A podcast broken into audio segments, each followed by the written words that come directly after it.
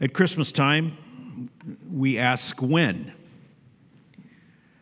When will that happen? When will finally the wrong fail?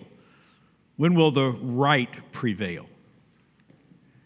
We look around as undoubtedly the members of the seven churches from the book of Revelation did 2,000 years ago, and we say, When? We say, Really? We're in the time of Christmas. And we should ask the question what difference does it make? Does it really matter? It matters now, but it also matters not because of only what happened in the past, but it matters because of what God says will happen in the future. Here at the end of the book of Revelation, this is it. And the words are spoken with a sense of finality. They are also spoken with a sense of authority. Eh, over the last few months, we've seen the book of Revelation is a guidebook. It's not necessarily an itinerary. It's surely not just a picture book that's to evoke emotions. It gives us information about God's plan for the end of the ages. The fact that what God began, in fact, began in eternity past. But what he did in sending his son Jesus Christ in time 2,000 years ago, which we sing about and acknowledge with our celebrations, that will indeed be culminated in his eternal plan in the new heaven and the new earth. And so we've been working our way through Revelation, and we felt it was appropriate to finish up here at a time in which we acknowledge his first advent, his first coming. We look forward to his last coming, the second coming of Jesus. And yet, as perhaps Dave already implicitly applied and at implied, and at least one person acknowledged with applause, it is not necessarily an easy task to go through. One commentator uh, acknowledges that some have sneered that none but a madman would meddle with the book of Revelation. And anyone who does will lose whatever wits he had when he started his study. Uh, some of us might feel that way over the last few months. But we have to recognize that that message, the message of the book of Revelation, makes a difference in our lives. And it is connected to Christmas. It's obviously connected also to Good Friday, it's connected to Easter. And what is the message? The message that comes out of Christmas, the message that comes out of the book of Revelation, what is the message? It's that sooner or later there will be a regime change. Sooner or later, this will be the kingdom of our God and King. That one day, sooner or later, his kingdom will come as his followers have prayed now for 2,000 years. And so we say with joy, let earth receive her king. He is king now, there's no doubt about it, but this world system lives in rebellion against him. To one degree or another, we all live in Babylon, to use one of the images of the book of Revelation. Babylon is a symbol of that systemic resistance to the true king. But sooner or later, there will be a regime change. And readers in the grimy circumstances of life uh, 2,000 years ago in the churches of Asia Minor that are listed in the early part of Revelation, but also believers today all over the world, we've prayed for them already, those especially who are persecuted and even believers today who live in the affluence and comfort of a city like ours, in a culture like ours, in the grimy circumstances of life, when we anticipate the message of Revelation, which says there's going to be a regime change, there's going to be something happen where finally earth will receive her king, inevitably in our hearts and minds, we say, Really? I mean, is this really going to happen? And what does that mean for today. So perhaps that's you.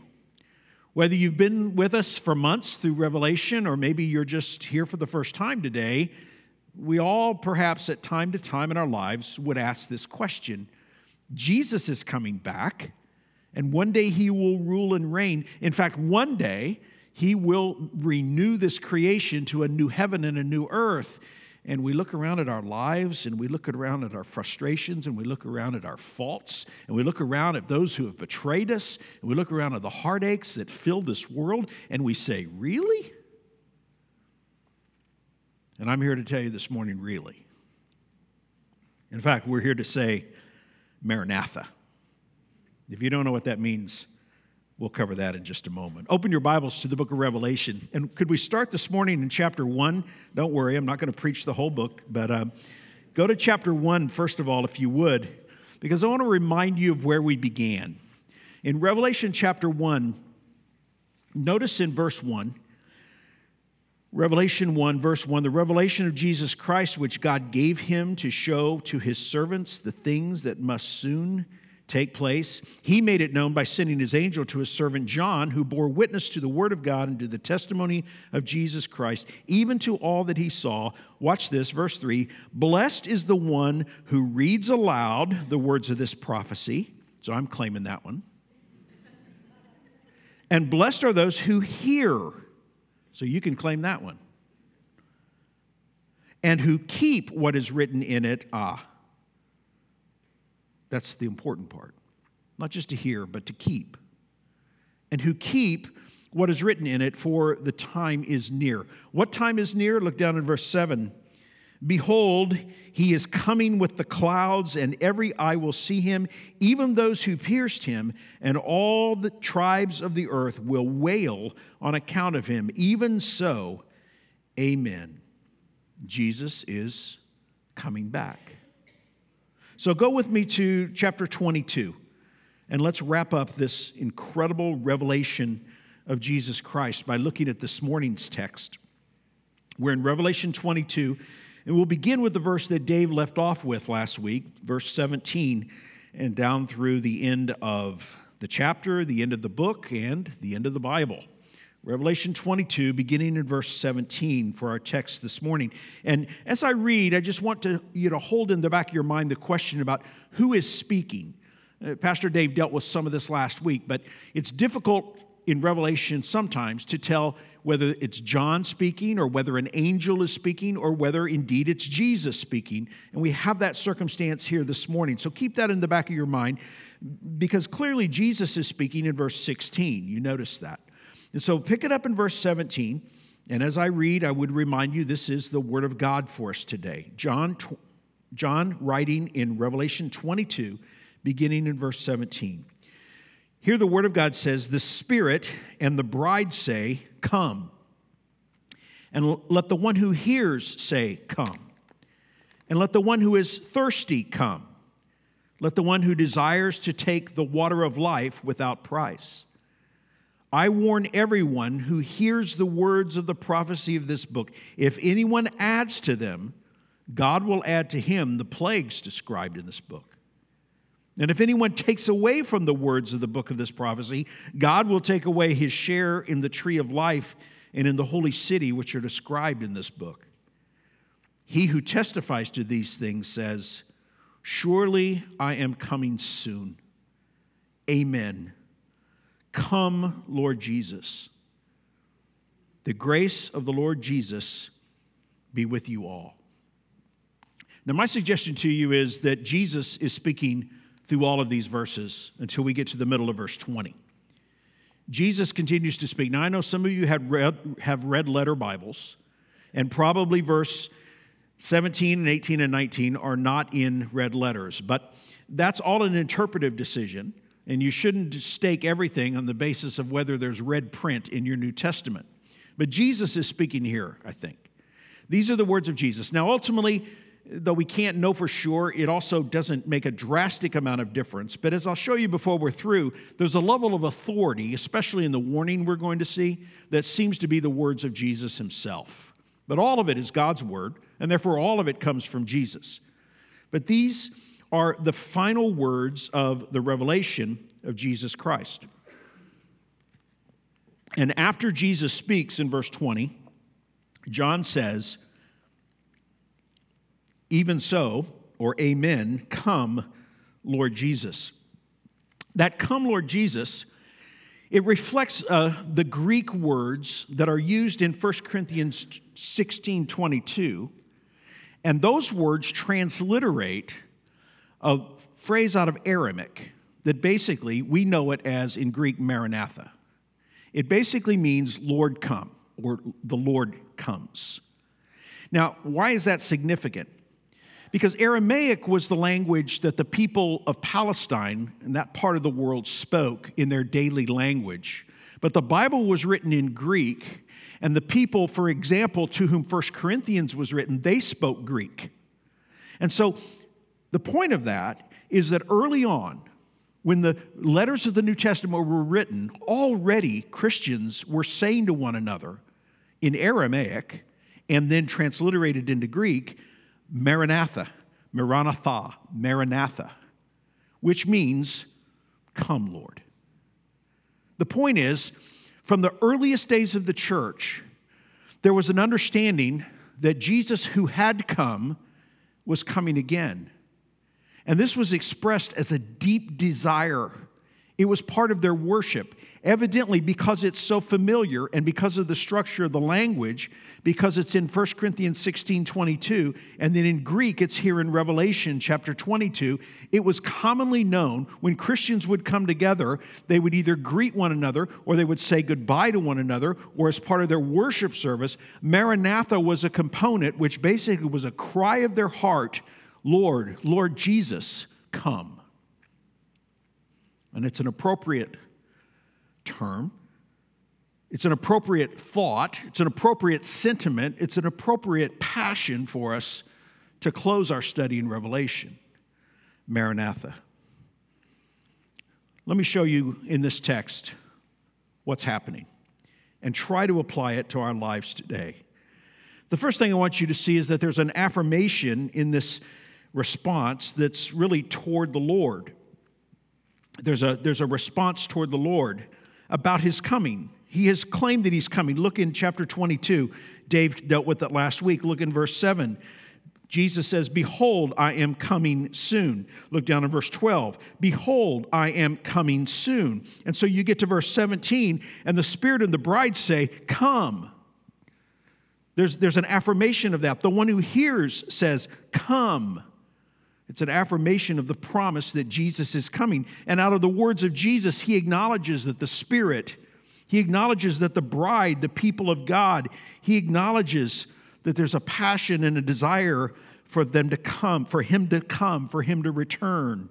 He has said he will return, and the Holy Spirit, who inspires the word, and the people of God, the bride, and even those of us today, the ones who read 2,000 years ago the book of Revelation, and we today, gathered in this building, who look at these words, we say in our hearts, Come.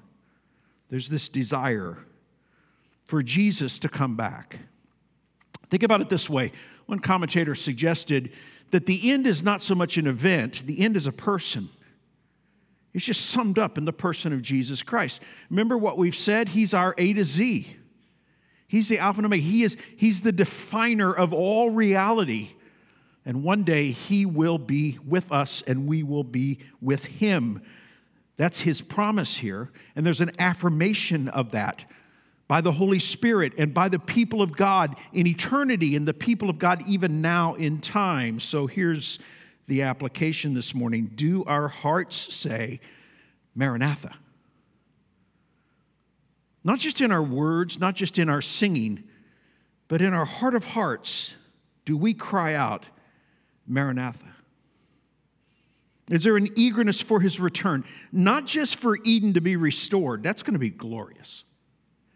Not just for the curse to be removed, won't that be wonderful? But best of all, we will see him face to face. The promise of Revelation 21 and 22 is that God will be with his people. No more temple because there's no more mediation. There's no more means by which we have to come to God. We will be completely, totally intimate with him eternally. We will be with the infinite God for infinite ages and ex- especially expressed in the person uh, revealed, made real to us in the person of Jesus Christ. We will be with him eternally. Do you desire that? I mean, do we really desire it? Do our hearts cry out, Maranatha?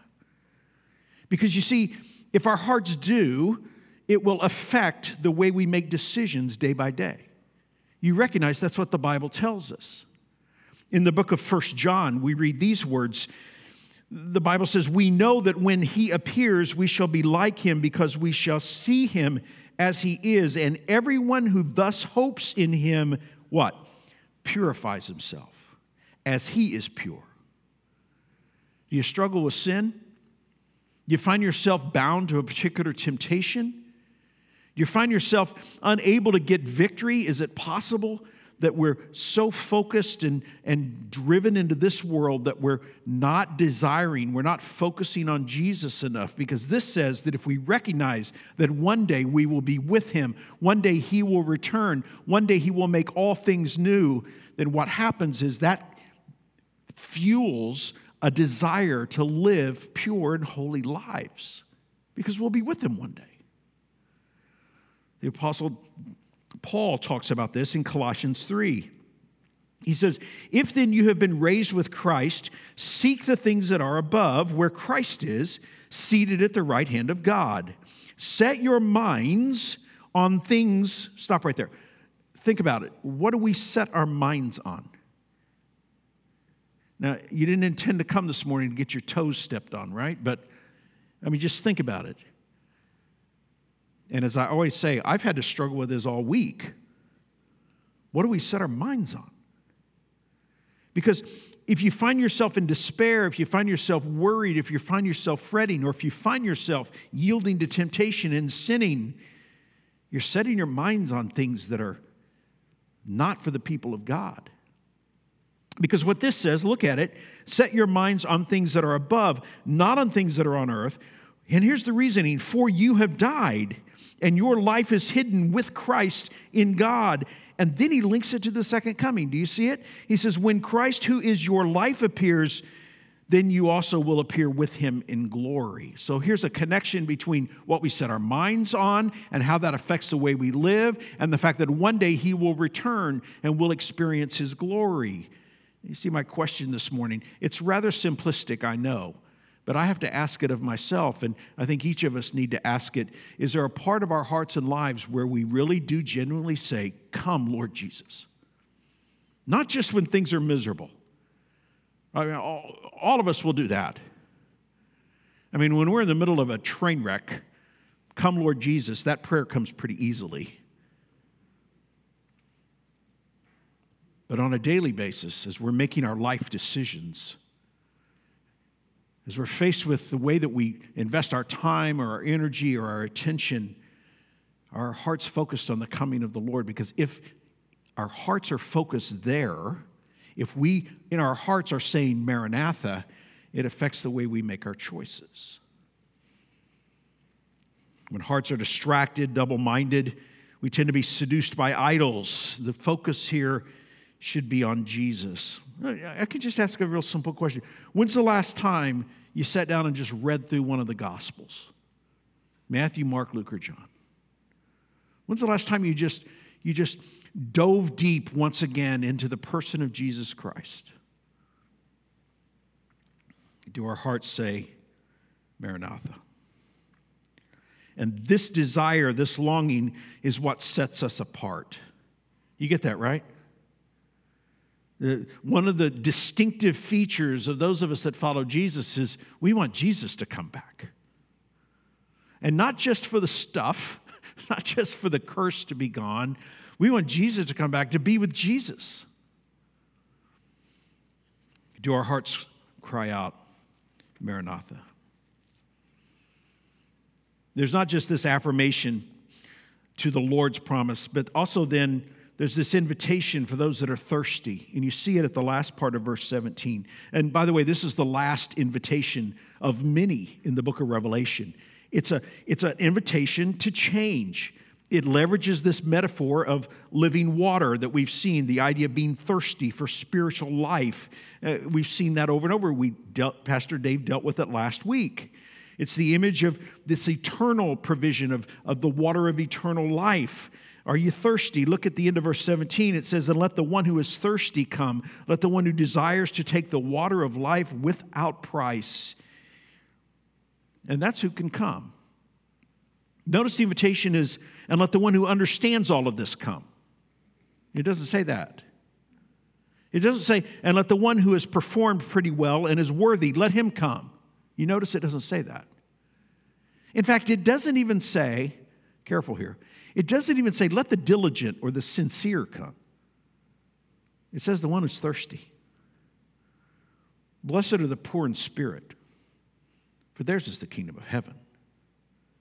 The one who is thirsty, the one who desires to take the water of life without price, because you can't buy it. Nobody's got the funds to buy it. Not enough Bitcoin, not enough Apple stock. It's not just that we're impoverished, it's that no matter how wealthy you are, you're impoverished in this market. Because the water's already been purchased for you, it's already been provided. And this is another invitation. Don't forget that this was originally written to, to these seven churches, to, to real people, people in those churches, and the people that were connected to those people who were not yet believers. And so here is an opportunity, but it's also a responsibility. When God opens a door of opportunity, watch this. When God opens a door of opportunity, there's a responsibility laid upon you. And so here there's another responsibility for anyone who hears, for anyone who has ever read the book of Revelation, and for you this morning. Now there is a responsibility laid upon you because these are the words of the Lord Jesus, who says, If you're thirsty, you can come. If you desire the water, it's available freely, it's available without price. The problem is sometimes we're just not really thirsty. Now, we could dive into the theology of what makes us thirsty, because there's a sense in which there's a terror of judgment that will make us thirsty for the living water. But the Bible also says that the kindness of God brings repentance. And you see both in the story of Jesus with the woman at the well. There was an acknowledgement of her sin and her guilt, but there was also this graciousness that Jesus showed her that evidently men had never shown her in her life. And you have both. You have the judgment of God, which produces thirst, but you also have the kindness and the grace of God.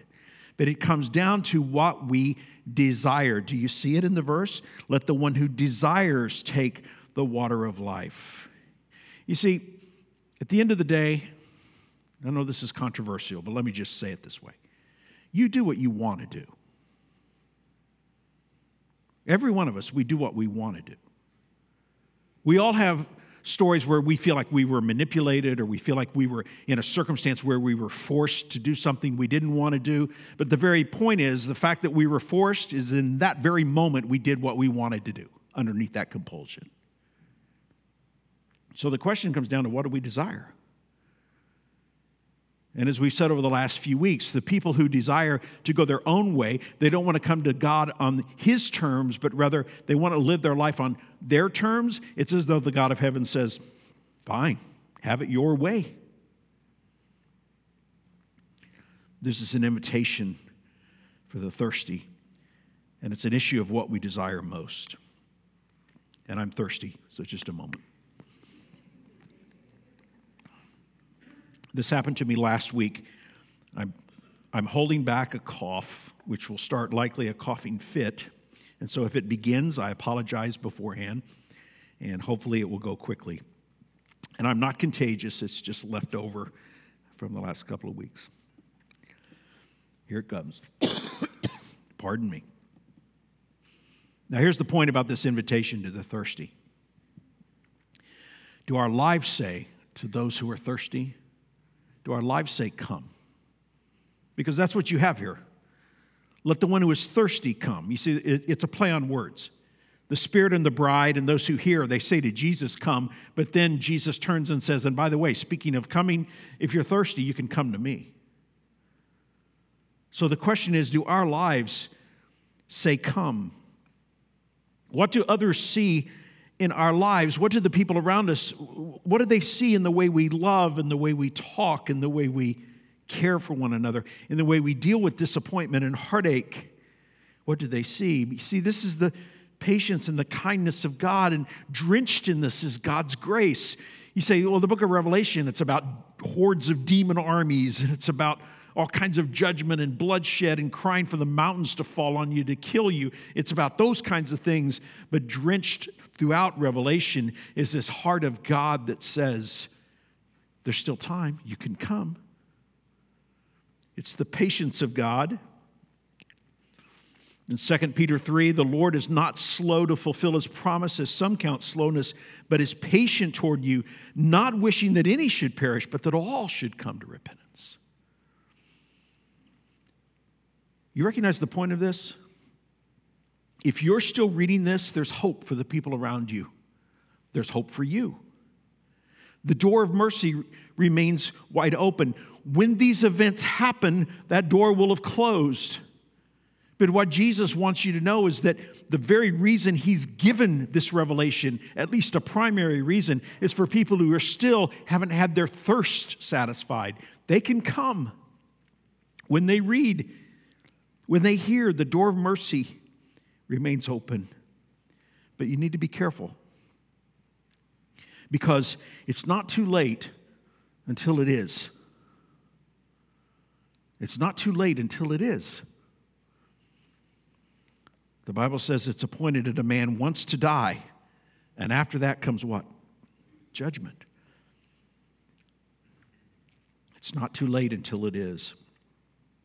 The old preachers used to say, There are two thieves on the cross, and that's for a reason. The thieves that were crucified with Jesus, one was saved that we not despair, but the other was lost that we not presume upon God's grace. Do our lives say, Come? Excuse me. And just like we heard last week, there are two options. There's this possibility of coming and believing, but the sad thing is there are those who reject. And next, we have an extreme example of that second, because Jesus also has here an admonition for rebels, a warning, an admonition for rebels. Look with me in verses 18 and 19. And as we read these verses, I want you to think back to the rebellion in the garden. Remember how we've seen so much of Revelation 21 and 22 is a reconstitution of Eden, and there's a there's an echo of the things that happened in Eden. You have that here. Think about the serpent and think about Eve while we read, all right? This is a severe warning from the words of Jesus. In verse 18, I warn everyone, by the way, the I is emphatic. That's the reason we believe Jesus is speaking here. I warn everyone who hears the words of the prophecy of this book. By the way, who's the warning to? You know, this is about adding or taking away. And so a lot of people take off on, well, this is the scribes, or these are the people who translated the Bible, or these, this is a warning to the cults and that kind of thing. Who's the warning to? It's to us. It's whoever hears. That's the danger. And basically, these are rebels, as I'll show you before we're through. It's everyone who hears. I warn everyone who hears the words of the prophecy of this book if anyone adds to them, God will add to him the plagues described in this book. Now, stop and think about that. Now, this warning is likely hyperbole. The reason I say that is because the plagues haven't happened yet, but for 2,000 years, people have been adding to the book of Revelation or taking away from it. But once again, this is that symbolism that we keep seeing, that the symbolism represents something that likely is more terrifying than the symbol itself. And there's irony here. You, you catch the irony. You, you've got this revelation of Jesus Christ, which has within it these terrible, terrible plagues and Jesus is saying, You take my book and you either add to it or you subtract to it, those kinds of plagues, that's what you're going to end up with. It's His authority because they are His words. That's the passion. You don't play around with the words of God. You can edit my sermons if you want. You can misrepresent. You can either take away or add to something that I might say and you can get away with it.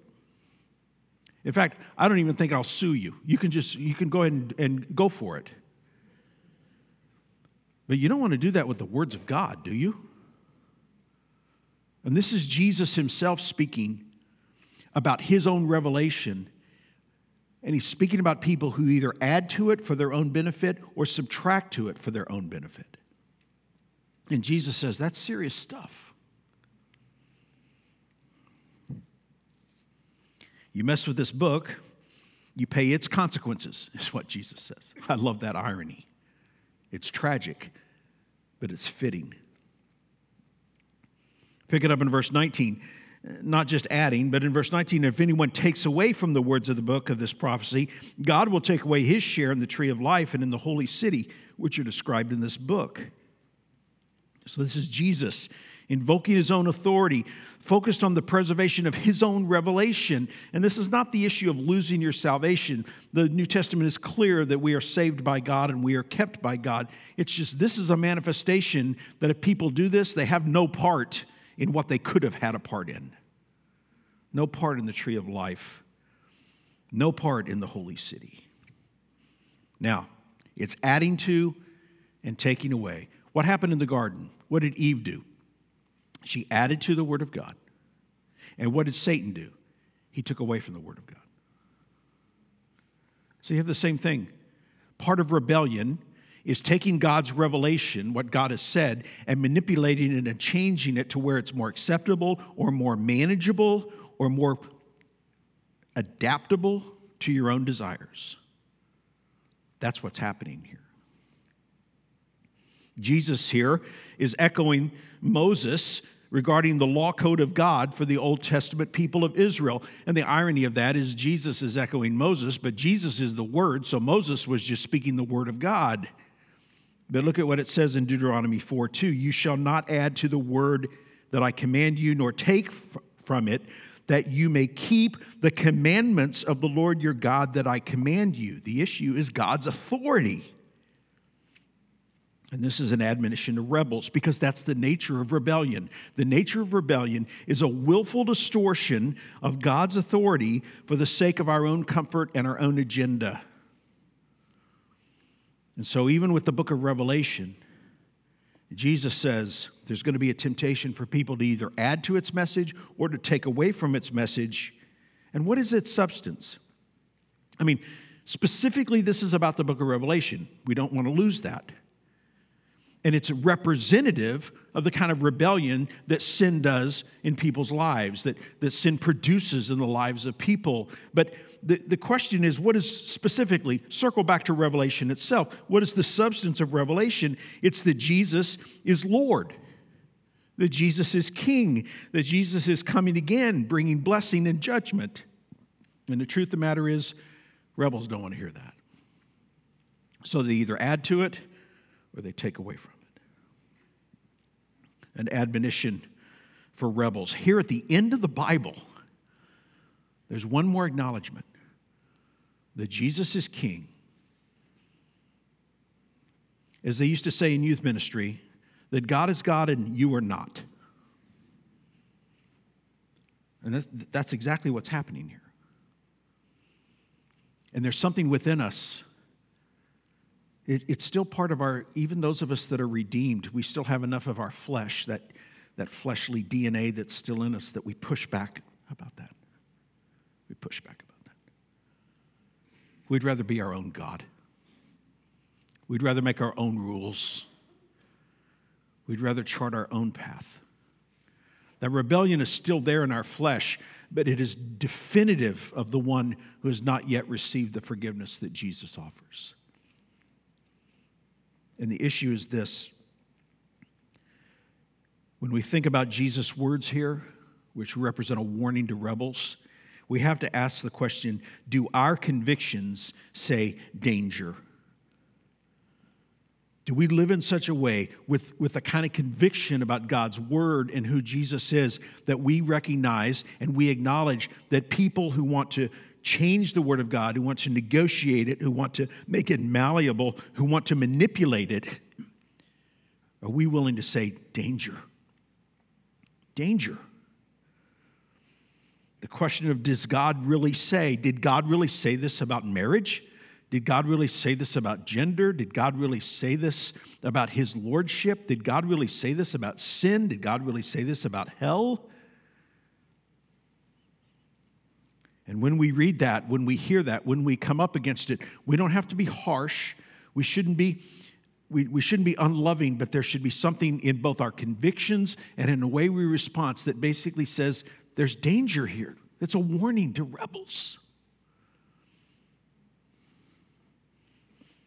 The tendency in our culture to sit in judgment on the Word of God, and it has always been there. It's the pervasive spirit of Babylon. But it's everywhere today, isn't it? And a willingness for us to say, warning. You know the story of Thomas Jefferson's Bible, right? His mutilated Bible. He was uncomfortable with all the miracles of the Bible, so he took a penknife and he cut out all the, all the miraculous aspects of the life of Jesus. And functionally, that's what people do. The parts of the Bible they don't like, they just excise them. This is exactly what Jesus is talking about. Not the issue of a physical Bible, the issue of the message that God gives, taking that message and then not liking it, and so adapting it to where we're comfortable with it. And one of the things that Revelation is, this is the reason it's such an issue in Revelation. I think it's the reason Jesus brings it up right here at the end of the book, is because Revelation is, is a kind of line in the sand. I mean, you read the book of Revelation and you see there's a call to make a decision. Who is Lord? For the seven churches, was Caesar Lord or is Jesus Lord? And now, for us today, if we want to fast forward 2,000 years, who is Lord? Is pleasure Lord? Is acceptability Lord? Is our reputation Lord? Is comfort Lord? Who will be Lord?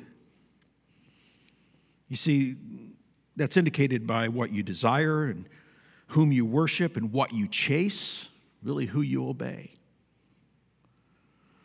Our convictions should say danger. So, the applications this morning do our hearts say Maranatha, and do our lives invite people saying, Come? Do our convictions hold to this authority of God's word by saying danger? But then there's a confirmation to the reader, there's a last word to the reader in verses 20, and then the response in 21.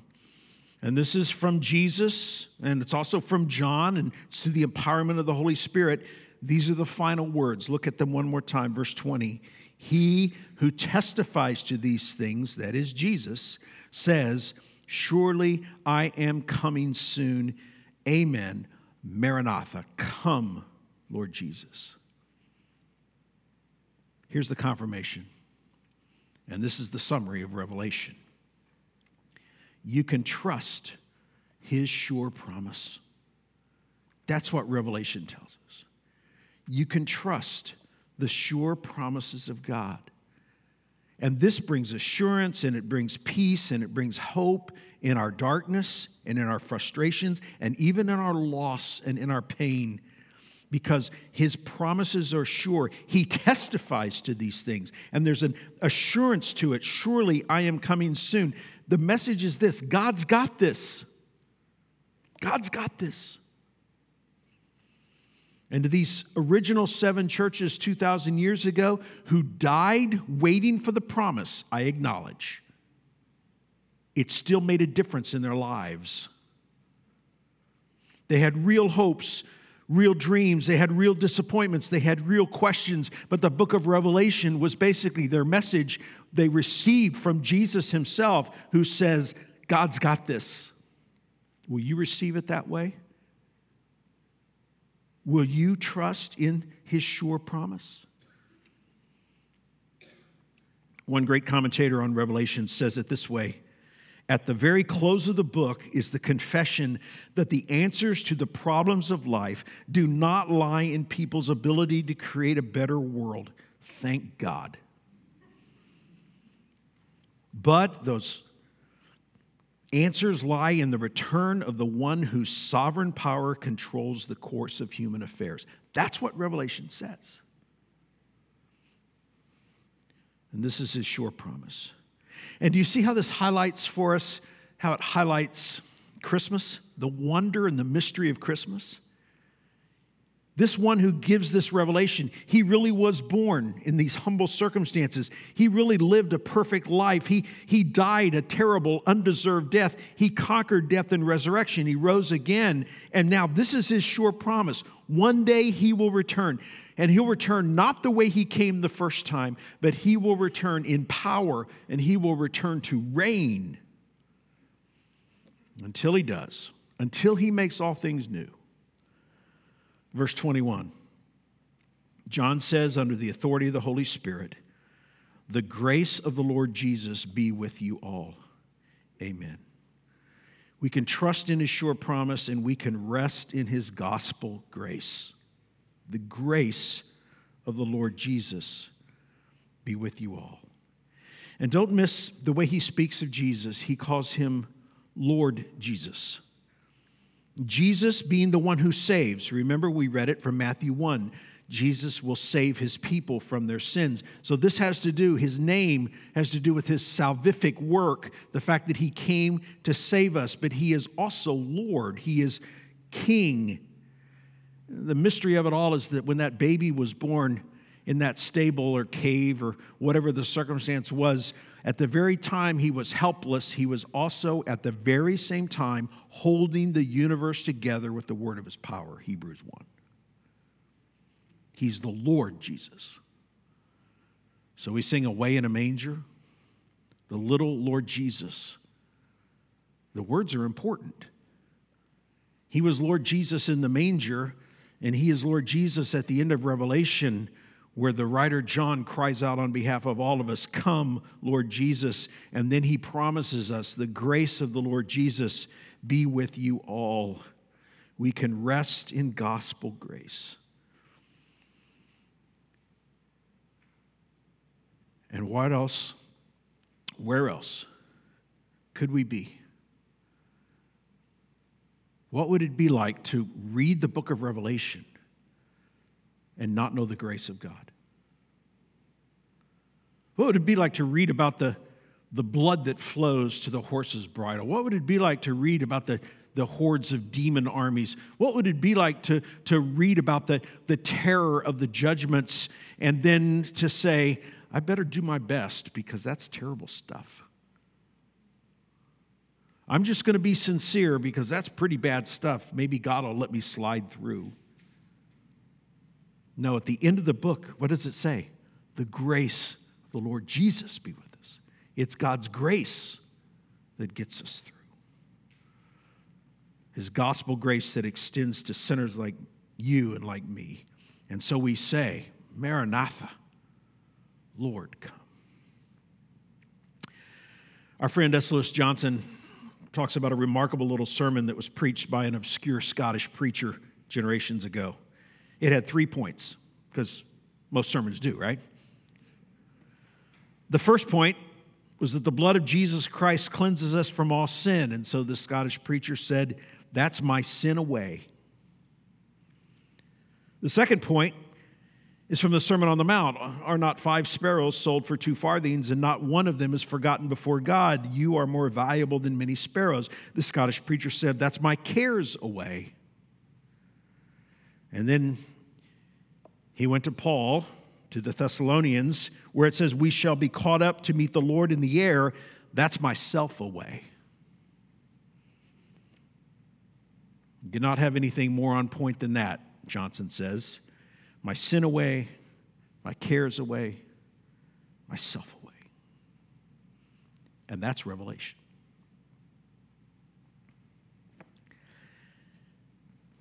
I end with one of my favorite preacher stories that I've ever told. You say, well, is it true? I don't have a clue, but it's a great story. they say that years ago, a traveler in the Alps rounded a bend and saw a beautiful cottage with an astonishing garden in the middle of nowhere. And he just had to stop and find out what the circumstance was about this garden. And he found the caretaker who lived in the cottage and he struck up a conversation. And Of course, he was welcomed as a traveler would be in that kind of circumstance generations ago. And they began to talk and he asked, Tell me about. Tell me about your garden. Tell me about how you came to be here in the middle of nowhere on the side of a mountain. There's this beautiful garden. And he said, All this garden belongs to the king. And the traveler was stunned. And he said, Well, how does that work? What's the history of it? He said, Well, years ago, the garden was, was, uh, uh, was planted and, and it was cultivated, and I've had the privilege of caring for this garden. And it was an astonishingly beautiful place in the middle of nowhere. And the traveler said, Well, this is incredible. How often does the king come and visit? He must love to come here. And the gardener smiled and he said, Oh, oh the king has never come. This is my job. This is what I do. This is my life. I tend the garden for the king. But he's never come. The traveler's even more stunned.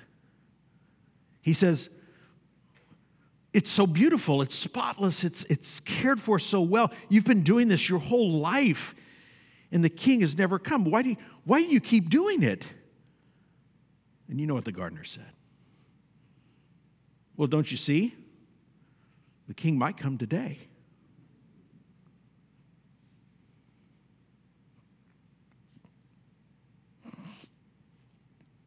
And there it is.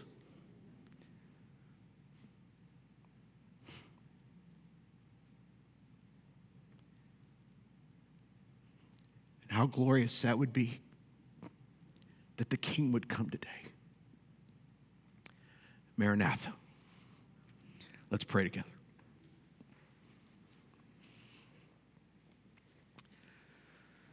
Father, speak to hearts.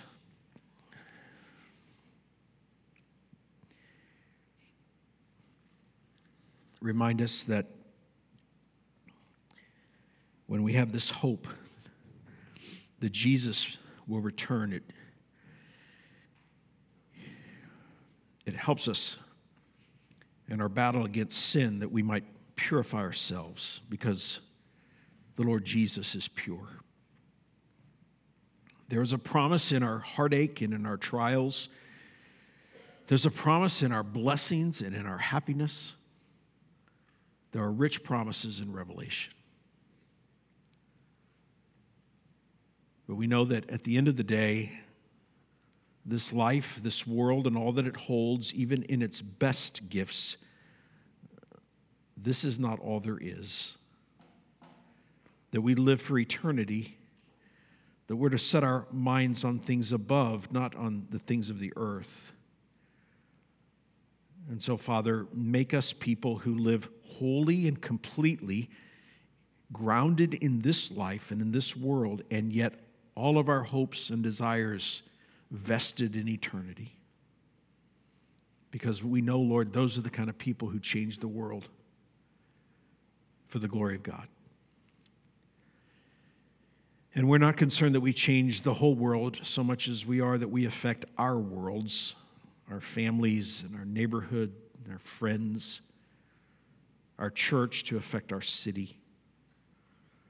And so, Father, help us be this kind of family, this kind of people. Help us be this kind of church that is wholly grounded in the life that you've called us to here but manifesting the values of the new heaven and the new earth. Help us be an outpost of heaven, a, a colony of your kingdom here. Father, thank you for what we've seen and heard in Revelation. And help us remember that you, the King, you might come today. Let earth receive her King. In Jesus' name we pray. Amen.